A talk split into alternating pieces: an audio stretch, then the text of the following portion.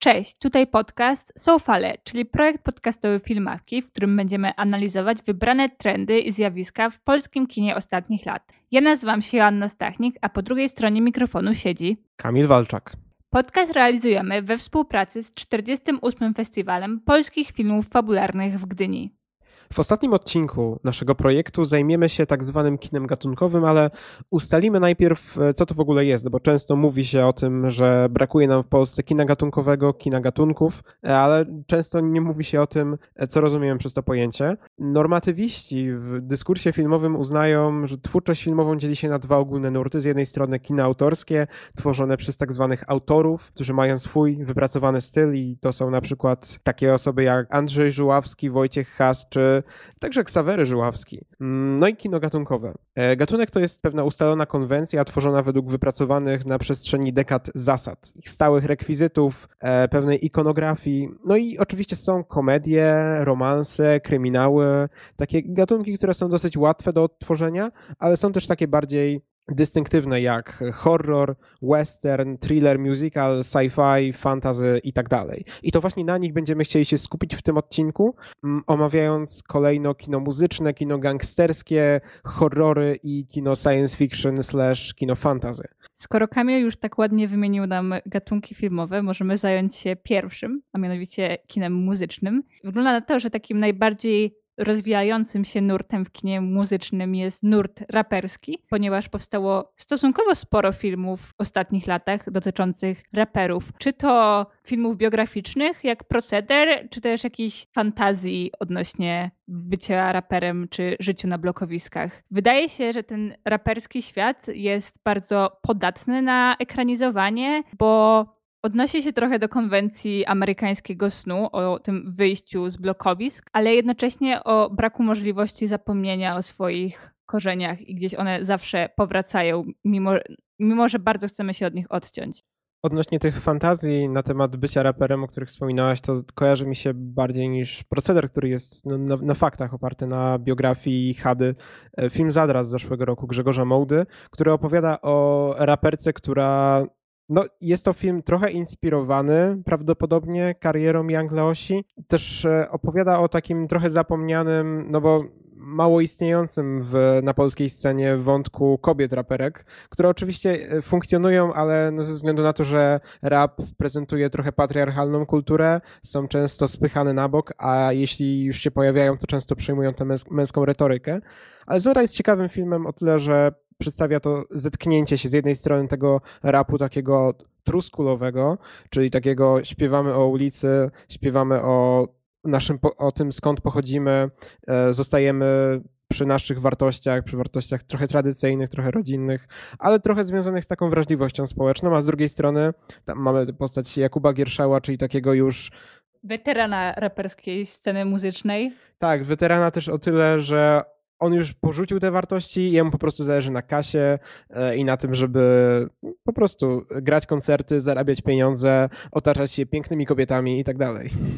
Mimo wszystko mam wrażenie, że w Zadrze te utwory raperskie pełnią funkcję drugorzędną względem fabuły i jeśli początkowo one są w pewnym stopniu muzykalowe i popychają jakoś akcję do przodu, to później one stają się marginalne, co wygląda inaczej w innych ludziach Aleksandry Terpińskiej, gdzie w ogóle cała narracja jest zarapowana przez króla polskiej estrady Sebastiana Fabiańskiego, który w ogóle ma koronę cierniową na czapce. Znaczy, oni się nie ukrywają z tym, że Sebastian Fabiański gra w tym filmie Jezusa. Jezusa blokowisk. I o co nam chodzi z tą zarapowaną narracją, że po prostu ona pełni narzędzie fabularne i oddaje myśli bohaterów i sami bohaterowie, kiedy poruszają się po mieście, też oni mówią do siebie rapem. I to nie znaczy, że oni cały film rapują do siebie, tylko używają tych charakterystycznych zbitek wyrazowych. I to chyba w innych ludziach jest najciekawsze, ten eksperyment z, ze słowem. No i też widać w tym palce Masłowskiej.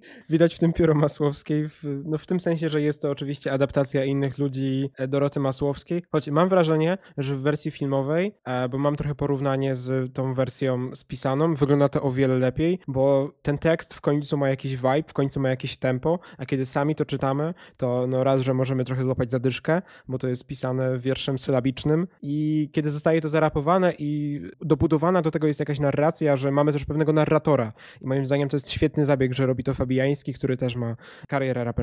I też no rapują oczywiście inni aktorzy, tacy jak Magdalena Koleśnik, Sonia Bohosiewicz, Jacek Beller czy Marek Kalita, tak? Nawet jeśli wypada im to lepiej czy gorzej, to wciąż jest to moim zdaniem jeden z najciekawszych tego typu projektów na polskiej scenie ostatnich lat. Ale polscy twórcy nie zatrzymują się i już niedługo albo w zasadzie nawet już możemy zobaczyć kolejny film raperski, czyli Freestyle w reżyserii Macieja Bochniaka, dostępny na platformie Netflix. A także w Gdyni będzie można obejrzeć Życie w błocie się złoci w reżyserii Piotra Kujawińskiego z mikrobudżetów. Choć e, film Kujawińskiego mogliście już zobaczyć w kinach, choć patrząc po wynikach frekwencyjnych niewiele osób to zrobiło, e, ale rzeczywiście film już był dostępny. I płynnie przechodzimy do filmu muzycznego, czyli jakby podkategorii w kinie muzycznym, e, a rozumiemy przez to filmy, w których nie mamy konwencji do końca musicalowej, ale wykorzystuje się piosenki, często oryginalne albo skowerowane piosenki, żeby opowiedzieć coś z jednej strony może o rynku muzycznym, a z drugiej strony poprzez piosenki opowiedzieć pewną ciekawą narrację. I o jednym z tych filmów już mówiliśmy zresztą w pierwszym odcinku naszego podcastu. Tak, i są to Córki Dancingu Agnieszki Smoczyńskiej, które właśnie wykorzystują stare przeboje lat 80., jak Byłaś serca biciem czy Bananowy Song, ale jednocześnie sięga po utwory oryginalne, ballad i romansów, które już stricte nawiązują do akcji filmu. Jednak dużo ciekawszym przykładem i też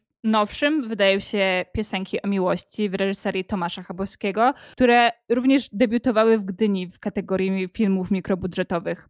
Przede wszystkim jedną z głównych ról odgrywa zawodowa piosenkarka Justyna Święs, czyli jedna druga duetu, który obecnie jest na przerwie The Dumplings, ale nie są to oryginalne teksty Święs. Y, muzyka i tekst została napisana przez Kamila Holdena Kryszaka.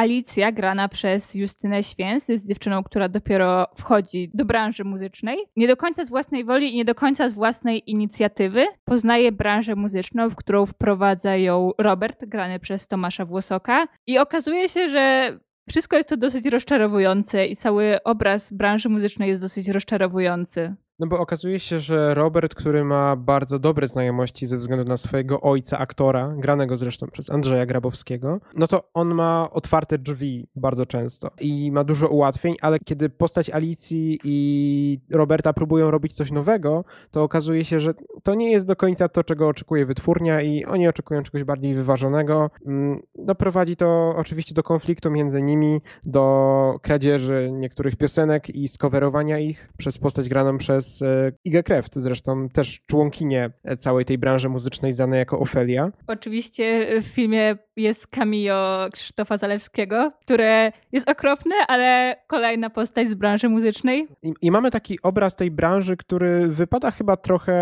tak jak powiedziała Asia, rozczarowująco. E, no bo mamy zmierzenie się z takim kolesiostwem, takim nepotyzmem wewnątrz tej branży, a z drugiej strony takie postacie jak Alicja nie mają za bardzo szans, żeby się do niej przebić bez takich znajomości.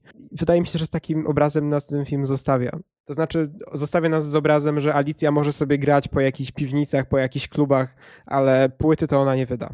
Wydaje się, że takim najbardziej rozpoznawalnym podgatunkiem kina muzycznego jest musical, w którym, jak już wspominaliśmy, piosenki pełnią funkcję integralną. Integralną i takiego e, narzędzia fabularnego, który po prostu nie tylko pełni funkcję estetyczną, ale również po prostu popycha jakoś akcję do przodu i prze przekazuje jakieś wiadomości, które są niezbędne do zrozumienia danego tekstu. Jak się okazuje, w Polsce niewiele mamy takich muzykali. Oczywiście możemy mówić o miłości z listy przebojów 1984 rok, jednak zdecydowanie nie łapie się to na nasze przedziałki czasowe, ale w 2016 roku Agnieszka Glińska wyreżyserowała taki film jak Wszystko gra. Hashtag Wszystko gra. Dużymi literami. W filmie występuje cała plejada gwiazd od Kingi Praise ponownie Sebastiana Fabiańskiego, tym razem już nie rapującego, i Stanisławę Celińską. Film jednak nie wykorzystuje oryginalnych utworów, tylko tworzy aranżacje dobrze znanych nam piosenek jak Szare Miraże czy Ale w koło jest wesoło, które jest motywem przewodnim całego filmu. Wypada to dosyć kuriozalnie, ponieważ na przykład kiedy postać grana przez Elizę Rycembel dowiaduje się o możliwej eksmisji z domu, zaczyna śpiewać Mam dość zespołu Lombard i jest to o tyle kuriozalne, że to w żaden sposób właśnie nie popycha akcji do przodu, a jest bardziej jakimś oddaniem stanu emocjonalnego bohaterki. Tylko, że bohaterka zagrożona możliwością mieszkania na bruku śpiewa, że ma dość nawiedzonych kochanków i histerycznych poranków. Współczujemy, ale... No czyli mamy do czynienia z taką sytuacją, że te piosenki, które są wykorzystywane, są o tyle instrumentalizowane, że one nie mają za bardzo związku z tą fabułą, tak? One są takie bardzo pretekstowe. Właśnie zastanawia mnie, co było pierwsze, czy najpierw były wybierane piosenki, czy najpierw była fabuła i potem, dobra, dopisujemy tutaj jakąś piosenkę. Najpierw było Nie dokazuj na pewno i Szare Miraże. Możemy jeszcze wspomnieć o tym niewykorzystanym potencjale, który wciąż czeka na wykorzystanie. I może, że coraz większymi krokami zbliżamy się do pierwszego oryginalnego polskiego muzykalu, o czym może świadczyć sukces muzykalu 1989 yy, Teatru Słowackiego w Krakowie. Czy czeka nas powtórka z Hamiltona, który także był wystawiany na deskach teatru, a potem został przeniesiony na duży ekran? Przekonamy się, ale wydaje się, że może się tak zdarzyć. Ja mam nadzieję, że tak się zdarzy, bo od dwóch lat próbuję zdobyć bilety na, na ten spektakl. Mi udało się wyszarpnąć te bilety i muszę powiedzieć, że naprawdę jest tam potencjał filmowy, bo już w teatrze to się bardzo dobrze sprawdza, a jestem ciekawa, jakby to wyglądało na filmie. A jeśli chodzi o kolejny segment, o kolejny gatunek, o którym będziemy mówić, to zebraliśmy taki amalgamat trochę kina gangstersko-mafijnego, kina akcji, bo różne te inkarnacje powstawały w polskim kinie. Oczywiście wspomnimy najpierw o dorobku dotychczasowym, o dziedzictwie, jakie mamy chociażby z lat 90. E, spośród wielu rzeczy, które nam zostały z lat 90., jednym z chyba najbardziej wartościowych dla polskiego kina jest to, co stało się z tymi młodymi gniewnymi, z takimi nazwiskami jak Pasikowski, Żamojda czy Skalski, ale o Pasikowskim pamiętamy najbardziej, no bo oczywiście psy, które e, zawojowały polskie kina i podzieliły publiczność. Tak, i Pasikowski wydaje się nadal żyje tym snem lat 90., co pokazuje w swoich obecnych produkcjach. Ale o tym za chwilkę. No i mamy oczywiście, to jest ta, ten nurt poważny polskiego kina gangsterskiego, który jest związany z rozwojem no, faktycznej przestępczości zorganizowanej w Polsce, tak? E, choć oczywiście u Pasikowskiego to jest bardziej powiązanie służb z działalnością przestępczą. Mm, no a pod koniec lat 90., na początku lat zerowych mamy już do czynienia z takimi wariantami bardziej pastiszowymi, bardziej parodycznymi, jak e, Killer, Killerów dwóch, Chłopaki nie płaczą, Poranek Kojota, te wszystkie produkcje Olafa Lubaszenki. Które są określane do tej pory jako najlepsze polskie filmy wszechczasów. Najlepsze polskie komedie, tak, bo... Już nigdy nie powstało coś tak śmiesznego, jak Chłopaki nie płaczą aż głupio tego filmu bronić, ale też głupio go atakować. O, w, te, w, ten sposób powiem. Mm, no i oczywiście Pasikowski dalej tworzy te filmy, wspominała o tym Asia i więc one trochę inkarnują to, co się działo wcześniej, więc trochę takiej mizoginii, takiej też pomiędzy szkodliwością a nieszkodliwością tej mizoginii w tego filmach, więc Pasikowski dalej tworzy pewne warianty tego, co tworzył w latach 90. Oczywiście one są jakoś zaktualizowane, ale takie filmy jak Pitbull Ostatni Pies czy Psy 3 E, które są zwieńczeniem tej wspaniałej trylogii, one trącą trochę taką mizoginią.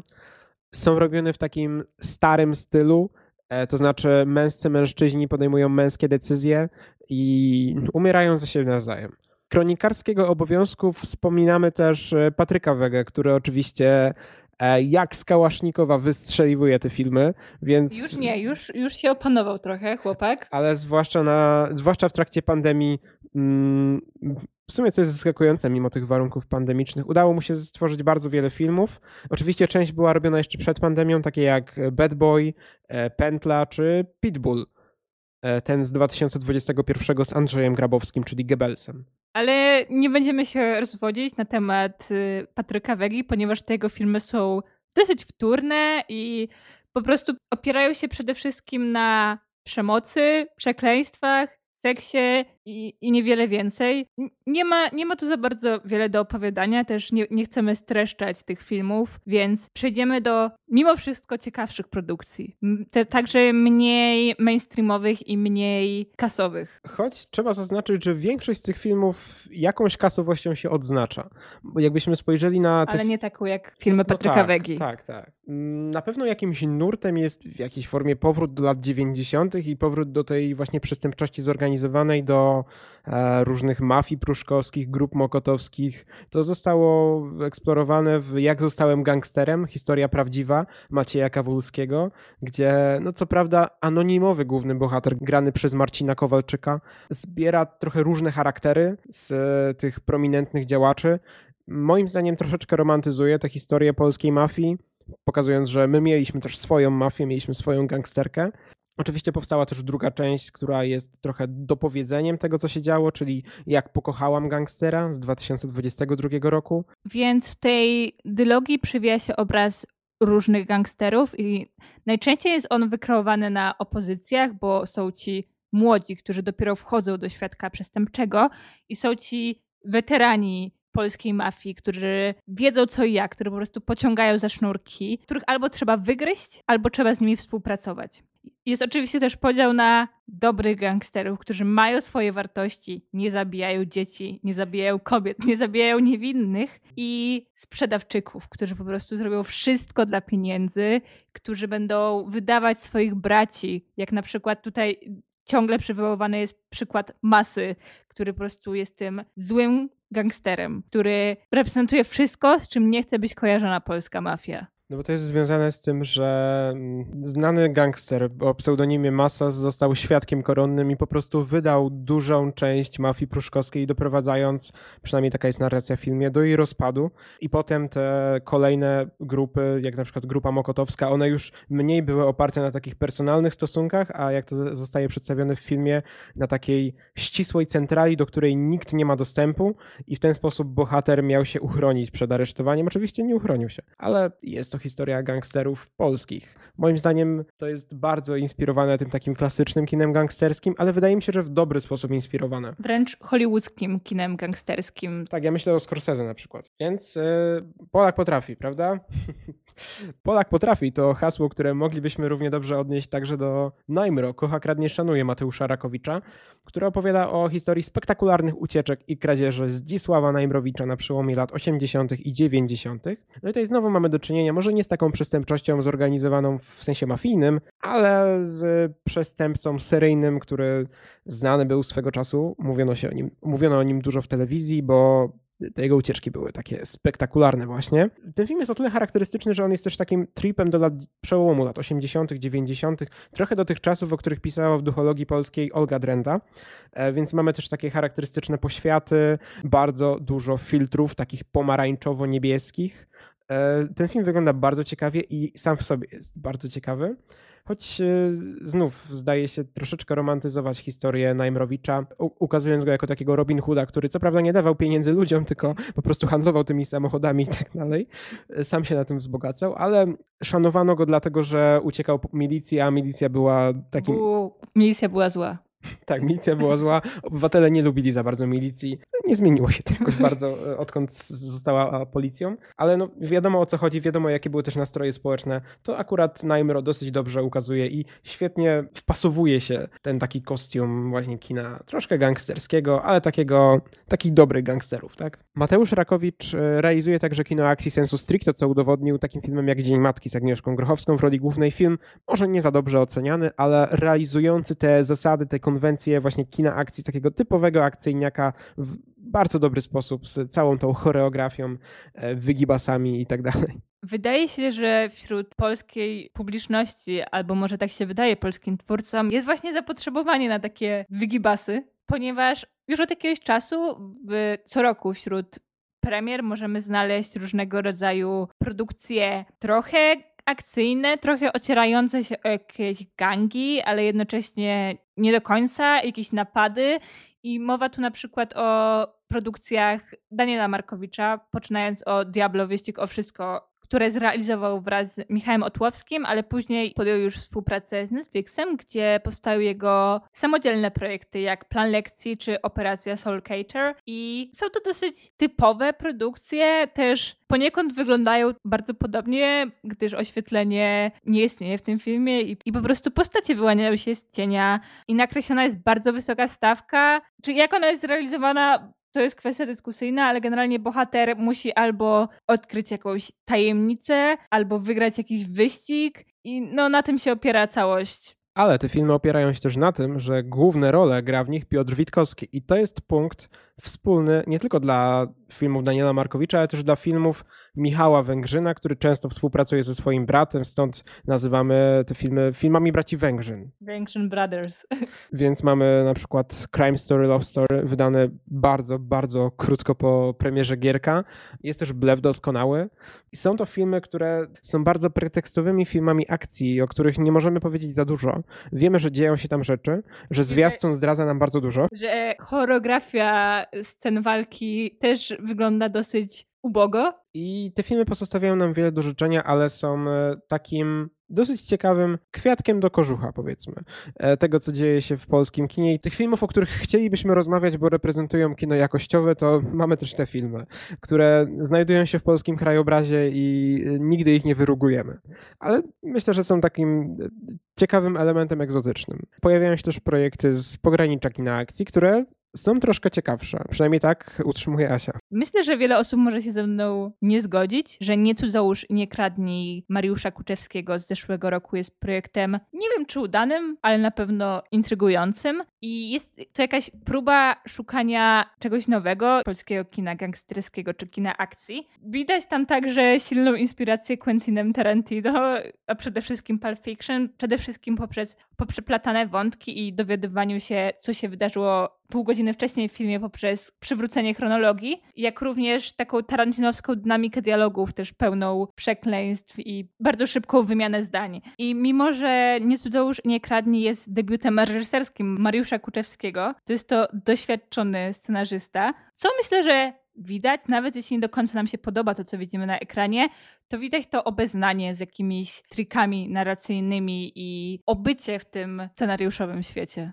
Warto jeszcze wspomnieć o takiej wariacji na temat westernów, która pojawia się w polskim kinie, która jest trochę właśnie z pogranicza takiego oryginalnego amerykańskiego westernu, a kina akcji, kina gangsterskiego. I to są tak zwane easterny, czyli westerny, które dzieją się na dzikim, ale wschodzie. E, I tutaj inspiracją na pewno dla wszystkich, nawet jeśli nieświadomą, jest e, film Aferim e, Radu Jude, który dzieje się na Wołoszczyźnie w XIX wieku, gdzie mamy fabułę, która bardzo przypomina western, ale właśnie właśnie dzieje się na wschodzie, e, w zupełnie innych okolicznościach, w zupełnie innych e, zbiorowiskach etnicznych. E, I, i ciekawie to wygląda w Magnezji. Zwracam uwagę na słowo wygląda Macieja Bochniaka z 2020 roku, w filmie, który zdobył nagrodę w kategorii inne spojrzenie na festiwalu w Gdyni ze względu na dosyć odważne decyzje castingowe, bowiem główne role w filmie grają Mateusz Kościukiewicz i Dawid Ogrodnik, grają braci Houdini. Co więcej, są oni bliźniakami syjemskimi złączonymi biodrem. I nie jest to jedyna kontrowersyjna decyzja e, z Magnezji, dlatego że Borys Szyc gra tam zbroję Levenfish. E, Borys Szyc gra tam kobietę. Co jest ciekawe, e, nie, nie wydaje mi się, żeby był to drag. Bardziej to mi przypomina, przypomina to, co na przykład zrobiła Tilda Swinton w Suspirii, gdzie miała parę ról. Jedną z nich to, to też był mężczyzna.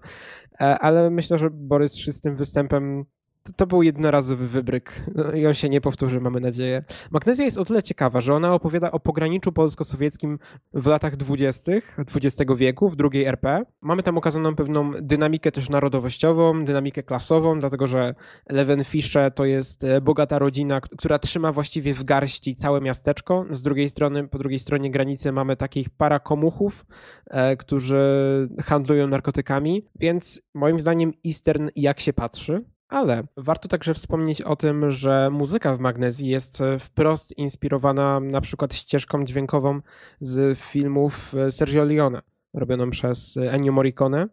to nie jest nawet kwestia jakiegoś osłuchania się z tymi westernami. E, jak zobaczycie film na Netflixie, tam jest wprost e, określone w close caption, że to jest to muzyka westernowa. Trochę coverująca Morricone. Nic, nic specjalnego, ale całkiem urocze to jest w Magnezji. Ogólnie Magnezja jest całkiem uroczym filmem, jeśli chodzi o takie próby inscenizacyjne. A jeśli chodzi o inne warianty Easternu, to mamy po prostu film Eastern z 2021 roku w reżyserii Piotra Adamskiego. Jest to jego debiut. E, obecnie Piotr Adamski także tworzy filmy, które są właśnie z pogranicza kina akcji, kina sensacji, na przykład Ukrytą sieć. I Eastern opowiada o rodach Kowalskich i Nowaków, którzy mieszkają na nowoczesnych osiedlach, e, więc nie jest, już, nie jest to już narracja retro, ale bardziej współczesna. Toczą ze sobą boje, mają ze sobą spór krwi. I to taki spór krwi, który jest e, zaświadczony u notariusza E, więc jest to wszystko zbiurokratyzowane. Są to rodziny z klasy średnio-wyższej. Toczą ze sobą bój w ten sposób, że Kowalski zabija Nowaka, Nowak zabija Kowalskiego i tak mają ze sobą te retorsje praktycznie cały czas. Dopiero córki e, poszczególnych rodów będą mogły przełamać ten spór, ale ukazuje to trochę taką wojnę polsko-polską. No to jest troszkę tania metafora, ale taka, która przebija się w recenzjach. Powiedziałbym nawet, że Eastern e, nie do końca realizuje te zasady westernu,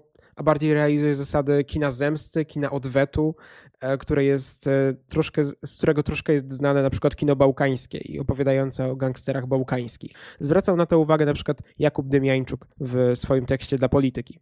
Myślę, że nadszedł czas, żebyśmy porozmawiali o polskim horrorze, o tym, co się dzieje z polskim horrorem i czy dzieje się dobrze. Wydaje się, że w ostatnich latach pojawia się coraz więcej horrorowych albo quasi-horrorowych produkcji. To jednak chcemy nie tyle sprawdzić, czy to są dobre produkcje, tylko na ile spisują się w swój gatunek i spełniają jakieś cechy gatunkowe. Zaczynając od filmu najwcześniejszego chronologicznie i łapiącego się po prostu rzutem na taśmę do naszej, naszych widełek czasowych, bo jest to film z 2018 w reżyserii Panka i oczywiście mowa tu o Wilkołaku. Jest to horror wykorzystujący jakąś narrację historyczną, ponieważ opowiada o dzieciach wyzwolonych z obozu koncentracyjnego, wyzwolonych przez Sowietów, które znajdują się w jakimś prowizorycznym, tymczasowym sierocińcu. Jednak ich trauma zostaje jeszcze bardziej spotęgowana, ponieważ w tymczasowym sierocińcu nie, nie zyskują tego spokoju, jakby mogło się wydawać, tylko są nękane przez wilczury SS-manów, które właśnie tytułowe wilkołaki. W filmie Panka wypada to o tyle ciekawie, że tak jak wspominała Asia, te wilkołaki to są takie, to są wersje tych SS-manów, którzy teoretycznie zostali zamordowani, teoretycznie już się wynieśli, ale dalej żyją w postaci tych psów. I dzieci zaczynają reagować w bardzo taki przetrwalnikowy sposób. E, włącza im się taki tryb survivalu, gdzie chowają się w sierocińcu, przestają z niego wychodzić, ale w końcu muszą z niego wyjść, dlatego że nie mają jedzenia.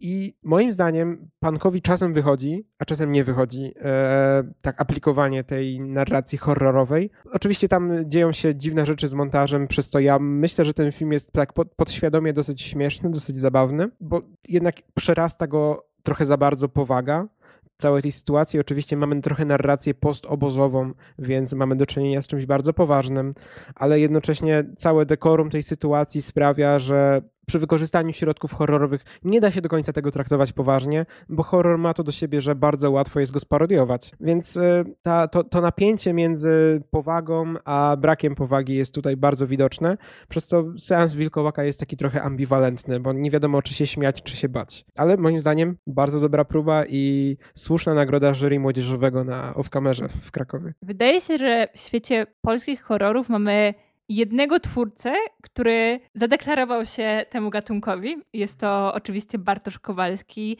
reżyser W lesie dziś nie zaśnie nikt, który został okrzyknięty pierwszym polskim slasherem. Pewnie nie jest prawdą, bo znalazłyby się jakieś slashery. Nie chcę teraz wymieniać tych wszystkich przeklętych filmów e, z Borysem Szycem jako jakimś wilkołakiem. Nie warto. Ale to chyba nie jest ważne, czy to jest pierwszy polski slasher. Zdecydowanie to jest pierwszy polski slasher zrealizowany za jakieś godne pieniądze, który jakoś się przebił i mimo różnych ocen co do jakości jest filmem, który po prostu dobrze się ogląda, który spełnia reguły tego gatunku, a z drugiej strony aktualizuje je o takie wątki jak na przykład uzależnienie od social mediów, bo ta młodzież, która trafia do tytułowego lasu, trafia na obóz bez internetu. Więc e, z jednej strony, jak kiedyś takich ty, takich typowych slasherach z lat 70., 80. mieliśmy do czynienia z młodzieżą, która jest w jakiś sposób karana za swój, za swój promiskuityzm, za złamanie pewnego tabu obyczajowego. Tak, tutaj młodzież może być e,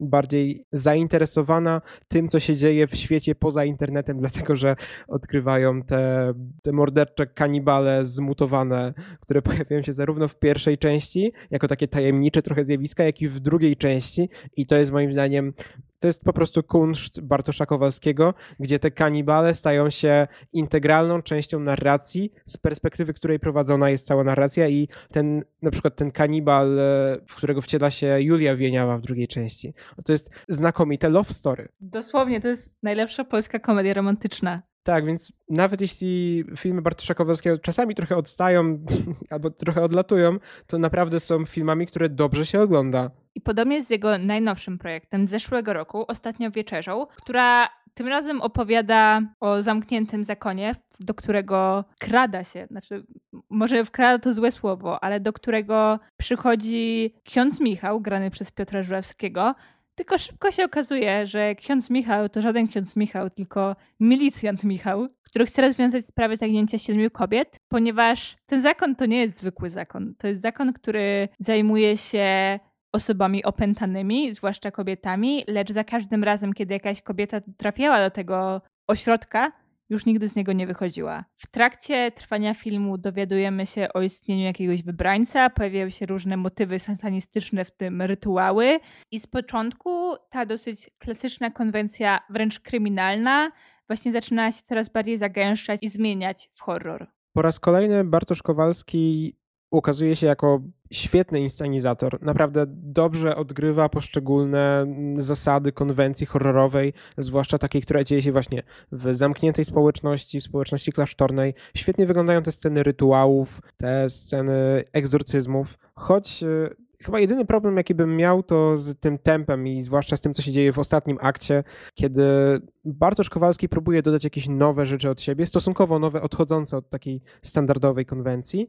No i one trochę średnio wypadają. To chyba jest trochę kwestia takiej pustki, która jest w całym tym finale, o którym nie chcę mówić za dużo, ale. On bardzo dobrze wygląda i samo w sobie oglądanie tego sprawia dużą satysfakcję, jednak wydaje się trochę oderwany od całości filmu i zupełnie wyrwany z kontekstu. Jeszcze odnośnie tej realizacji, to świetnie też wypadają te sceny, te ujęcia, które mają sugerować jakąś taką oślizgłość, takie obiektualne rzeczy jak e, zupy z robaków, zupy z ludzkich kości, te wszystkie rzeczy, które odwołują trochę do takiego fizycznego horroru e, typu Davida Cronenberga, tutaj wyglądają o wiele bardziej obrzydliwie.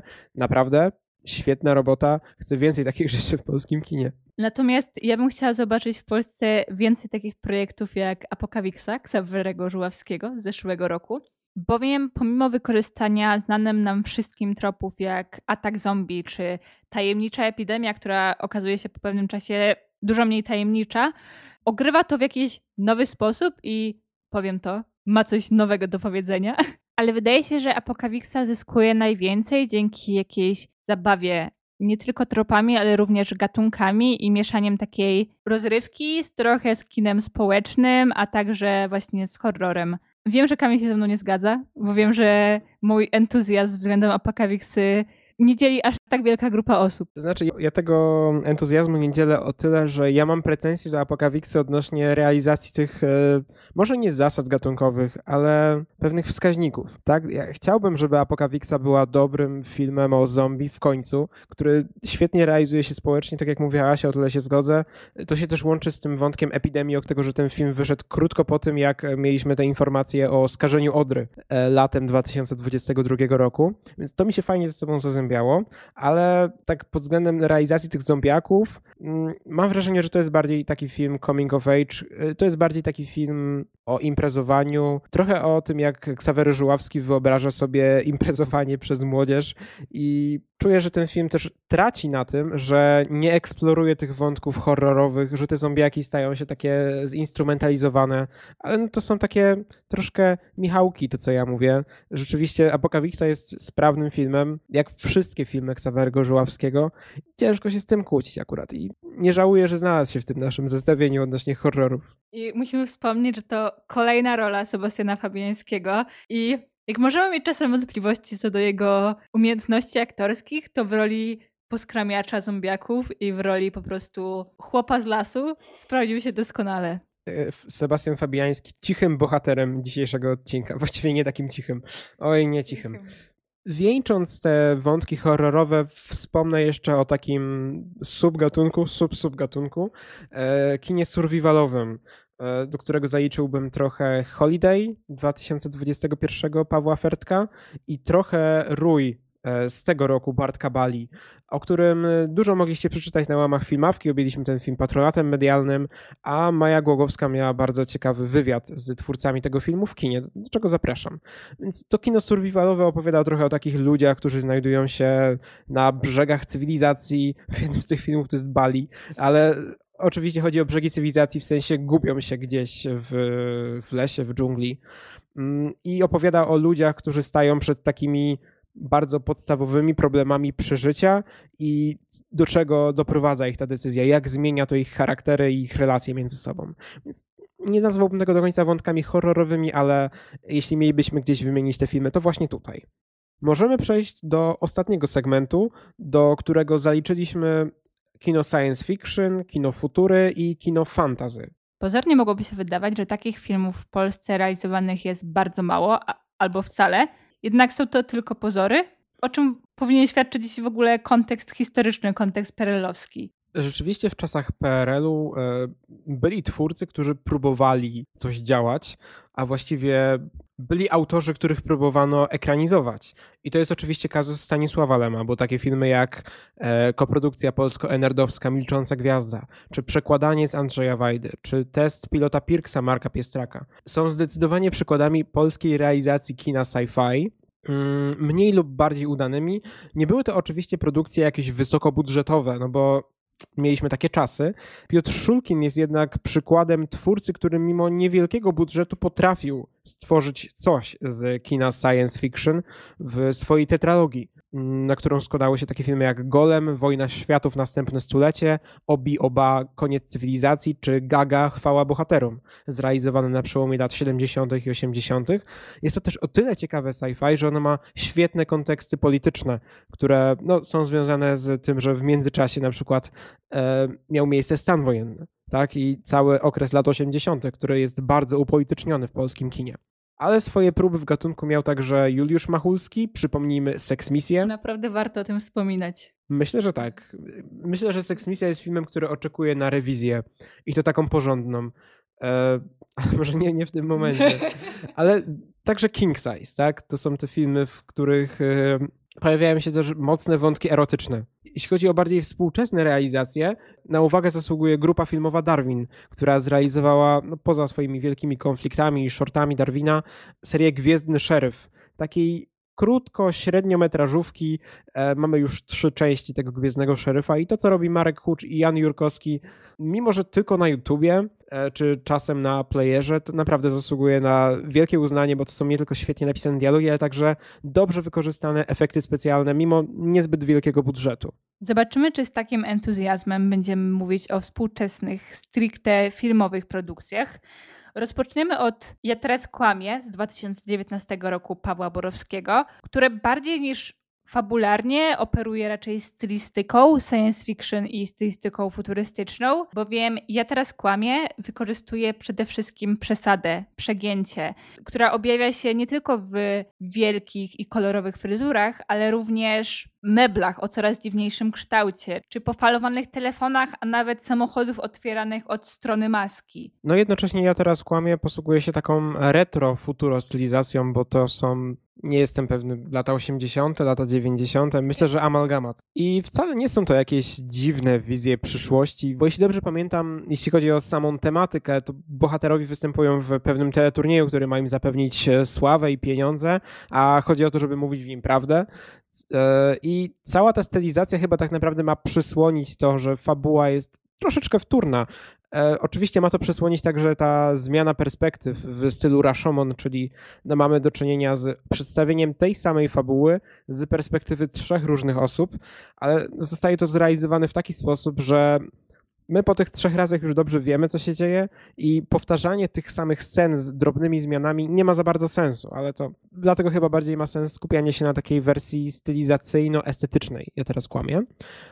Troszkę inaczej jest z filmem Erotika 2022. Jest to projekt zrealizowany przez właściwie pięć żeńskich duetów, e, kolejno reżyserek i pisarek, czyli Anna Kazejak, Olga Tokarczuk, Anna Jadowska, Grażyna Plebanek, Kasia Adamik, Joanna Bator, Jagoda Szelc, Ilona Witkowska i Olga Hajdas, Gaja Grzegowska. Projekt jest zrealizowany w konwencji antologii, na której składa się pięć niezależnych nowelek, które jednak osadzone są w tym samym świecie, albo wydaje nam się, że są osadzone w tym samym świecie. I chyba właśnie najważniejsza jest ta wizja świata prezentowanego nam w filmie, ponieważ jest to wizja dystopijna, w którym kobiety są jeszcze bardziej zdominowane przez mężczyzn, zwłaszcza w sferze seksualnej.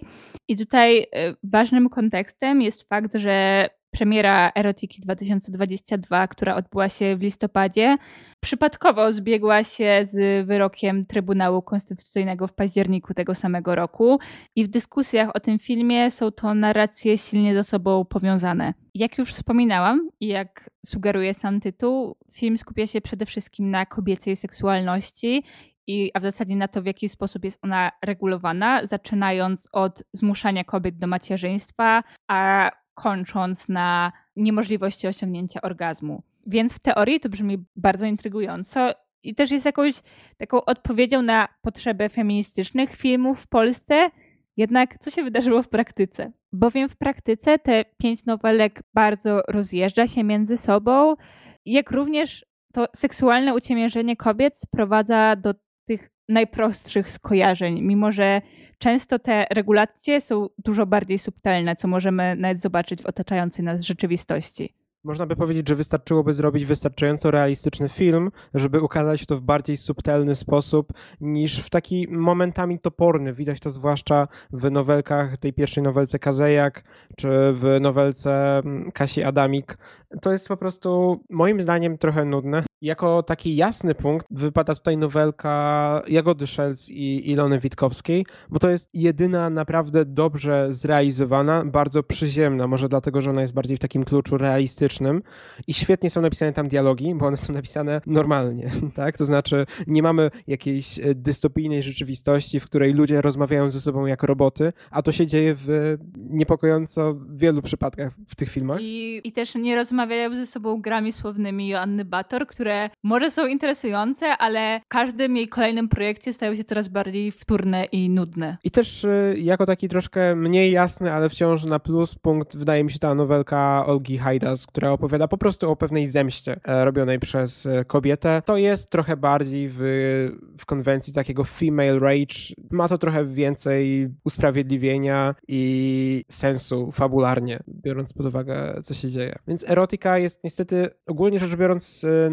antologią dosyć negatywnie ocenianą. Oczywiście ma na to wpływ całe polityczne ostrze tego filmu, które jest wymierzone w patriarchat i tak dalej, ale wciąż wydaje mi się, że to ostrze jest trochę stępione i mogłoby zostać zrealizowane o wiele lepiej, gdyby zaangażować do tego trochę lepsze reżyserki niż powiedzmy sobie szczerze Kasia Adamik czy e, Annę Kazejek. Na przykład Agnieszkę Smoczyńską, tak? Ach, rozmarzyłam się. W tym rozmarzeniu możemy przejść do Polski w 2028 roku, bo tak przedstawiają film film Dzień, w którym znalazłem w śmieciach dziewczynę Michała Krzywickiego. Film, który znalazł się w mikrobudżetach w Gdyni dwa lata temu. Jest to ciekawa wizja przyszłości, bowiem panuje w niej nowoczesne niewolnictwo. Polega ono na tym, że osoby, które są skazane za ciężkie przestępstwa, poddaje się tak zwanej automacji. To znaczy, bierze się im mózgi, podaje się im e, leki otępiające ich zupełnie. One tracą jakąkolwiek świadomość i stają się tak naprawdę niewolnikami, którzy odbywają w ten sposób karę, nie mając tak naprawdę świadomości co do tego, jak wyglądało ich wcześniejsze życie. I w tej konwencji mamy aktywistę, który jest bardzo zrezygnowany, chce popełnić samobójstwo w Sylwestra, ale znajduje w tytułowych śmieciach tytułową dziewczynę i stara się ją uratować przed tym, jaki wisi nad nią wyrok. I to jest ciekawy film w konwencji takiego trochę neonowego, cyberpunkowego sci-fi, który opowiada troszkę o problemie sztucznej inteligencji, trochę o problemie rozrostu technologii, technologii, która jest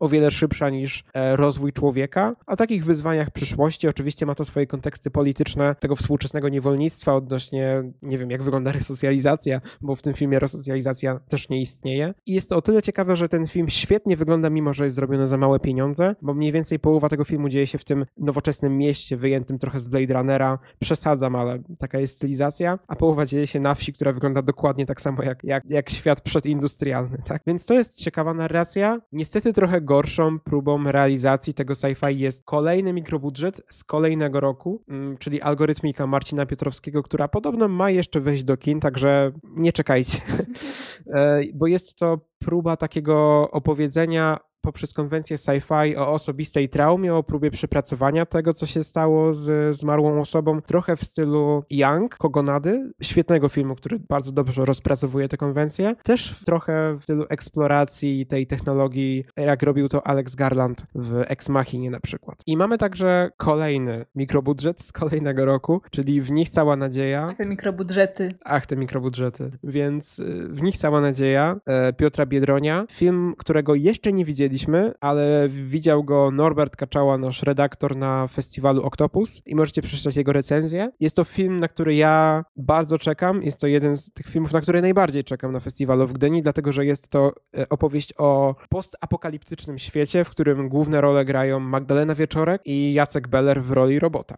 Epilog. Trudno więc stwierdzić jeden stan polskiego kina gatunkowego, ponieważ rozgałęzia się on w różne strony i możemy oceniać poszczególne gatunki, a nie jakąś wielką całość. Też nie możemy zapominać, że w Polsce bardzo silnie rozwinięte jest kino gatunkowe, ale od strony komediowej, kryminalnej zarówno na papierze, jak i na ekranie, czy też romansowej. Może ktoś kiedyś o tym coś opowie, może będzie jakiś podcast, nie wiadomo. Ale właśnie chcieliśmy się skupić na tych bardziej sztandarowych i ikonicznych gatunkach, które wydaje się, że w Polsce są rzadziej realizowane i to też nie jest tak, że w Polsce brakuje osób chętnych do realizacji takich projektów, jednak wymagają one znacznie większego nakładu finansowego, dlatego może sobie pozwolić na nie na przykład Netflix, ale studia filmowe raczej boją się inwestować takie pieniądze w tego rodzaju produkcje. Interesujące byłoby na przykład zobaczyć, jak tacy polscy autorzy, autorzy chyba trochę w cudzysłowie, wiadomo jak jest, ale Paweł Pawlikowski, Piotr Domalewski, Łukasz Palkowski, Matuszyński, tak, Jan P. Matuszyński, jakby oni zrealizowali takie kino gatunkowe, dlatego że wydaje się, że oni mogą sobie bardziej pozwolić na coś takiego, mają zaufanie producentów, mają większe możliwości zdobycia budżetu. I pewność, że ten film się sprzeda. A to też z tym różnie bywa, nie? Ale pewnie, pewnie bardziej niż tacy debiutanci, którzy za te mikrobudżety, no to, to są bardziej takie troszkę eksperymenty robione w Studio Munka czy w innych mniejszych studiach filmowych, które pozwalają takim absolwentom szkół filmowych na pewne szaleństwa, choć wciąż to są pewne szaleństwa, które są ograniczone właśnie przez ten budżet. I mimo, że tym produkcjom można wiele zarzucić, co tutaj realizowaliśmy w tym odcinku, to wciąż trzeba wspierać polskich twórców. Trzeba, mimo jakkolwiek to brzmi, to trzeba wspierać polskich twórców i pozwalać im się rozwijać, bo w żaden inny sposób polskie kino gatunkowe nie będzie mogło zaistnieć. I tym optymistycznym akcentem chcemy skończyć nie tylko ten odcinek, ale także nasz projekt. Nasz projekt podcastowy Są Fale, e, który realizowali dla Was Kamil Walczak i Joanna Stachnik. Bardzo dziękujemy za Waszą uwagę przez wszystkie cztery odcinki. I mamy nadzieję, że udało nam się chociaż trochę ukazać to polskie kino od innej strony i nawet mimo częstej szydery w jakiś sposób pokazać, jak bardzo kochamy to polskie kino i że warto je wspierać i warto oglądać polskie filmy. Do usłyszenia. I do zobaczenia.